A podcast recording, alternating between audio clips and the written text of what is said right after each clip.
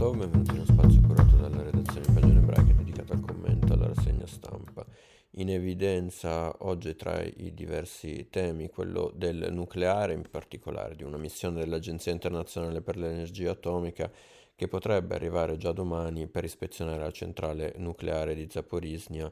eh, in Ucraina, controllata dai soldati russi fin dall'inizio di marzo, in quella che viene considerata eh, questa missione dell'Agenzia internazionale una delle iniziative più importanti eh, della storia di questa organizzazione, eh, lo racconta oggi Repubblica, c'è da verificare la sicurezza della più grande centrale atomica d'Europa, sei reattori a 5 km dalla linea del fronte in un'area che oggi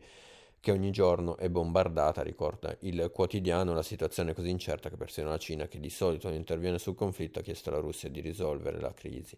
Della delegazione dovrebbe far parte anche il capo eh, dell'Agenzia internazionale per l'energia atomica, Raffaele Grossi, impegnato anche su un altro fronte molto delicato, l'accordo sul nucleare iraniano. Grossi riporta in una breve avvenire, ha dichiarato nelle scorse ore che le parti siano eh, più vicine che mai a raggiungere un'intesa che il governo israeliano ha però fortemente criticato. Grossi ha detto che pensa che eh, questa sia un'opportunità che ci darà anche il livello di accesso e di verifica necessario data la portata, l'ambizione e la dimensione del programma nucleare eh, iraniano. Dunque eh, due eh, questioni sul nucleare molto molto eh, centrali a livello di politica internazionale. Eh,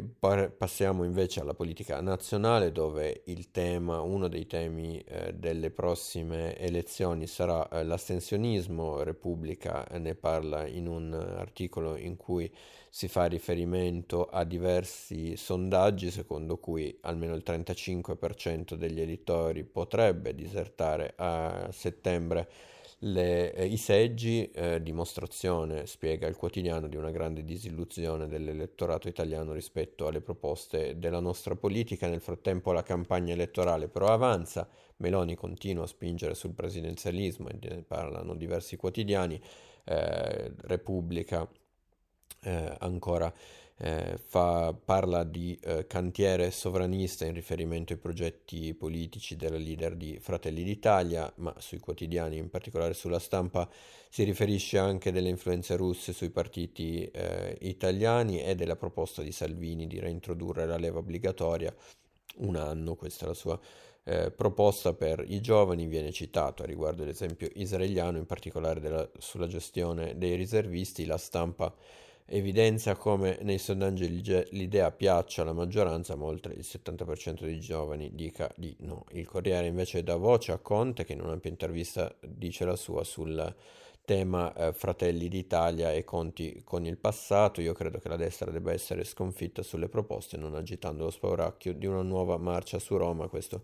il suo punto di vista in un'intervista in cui si toccano eh, diversi temi, tra cui anche ehm, la politica internazionale con eh, Trump, la domanda se sostenga Trump, di fatto eh, Conte afferma eh, di no e eh, Trump è al centro adesso eh, nuovamente di un caso internazionale, in particolare eh, di un caso che ehm, corrisponde a un possibile perif- pericolo di spionaggio o di frode L'FBI sta infatti indagando su una trentenne di origine eh, ucraina che è riuscita ad entrare a Mar-a-Lago e a infiltrarsi nel circolo ristretto eh, proprio di Donald Trump, fingendosi un'ereditiera della dinastia Rothschild. La eh, domanda è se si tratta di una frode o di una minaccia di intelligence, scrive, ehm, spiega l'ex agente dei servizi segreti Charles Marino alla Gazette di Pittsburgh che ha scoperto eh, questo caso e lo racconta oggi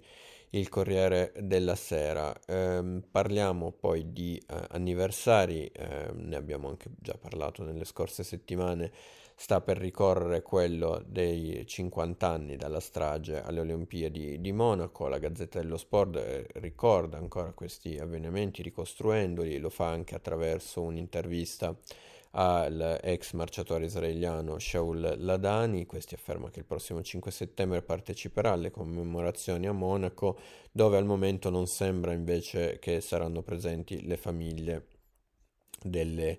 eh, delle vittime eh, del, della strage e eh, anche il Corriere lettura parla eh, di eh, Monaco 72, lo fa attraverso eh, una, lo fa attraverso sia una ricostruzione eh, dei fatti di quell'avvenimento mh, tragico eh, e eh, commesso appunto da un comando eh, palestinese, ma lo fa anche attraverso eh, una nuova serie che si intitola Munich Game, che sarà in onda dal 30 settembre su Sky e in streaming su Now. una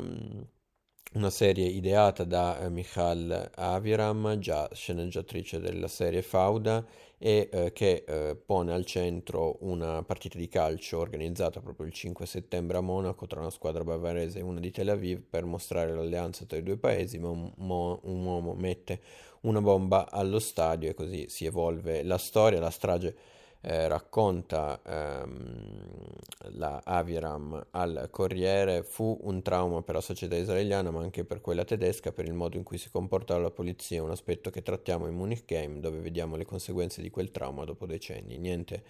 eh, di fuori dalla realtà dove quella storia non è ancora chiusa, eh, spiega dunque Aviram, co-sceneggiatrice insieme al tedesco Martin Benke. Io vi ringrazio per l'attenzione e vi do appuntamento prossimo approfondimenti a cura della redazione in pagine ebraiche.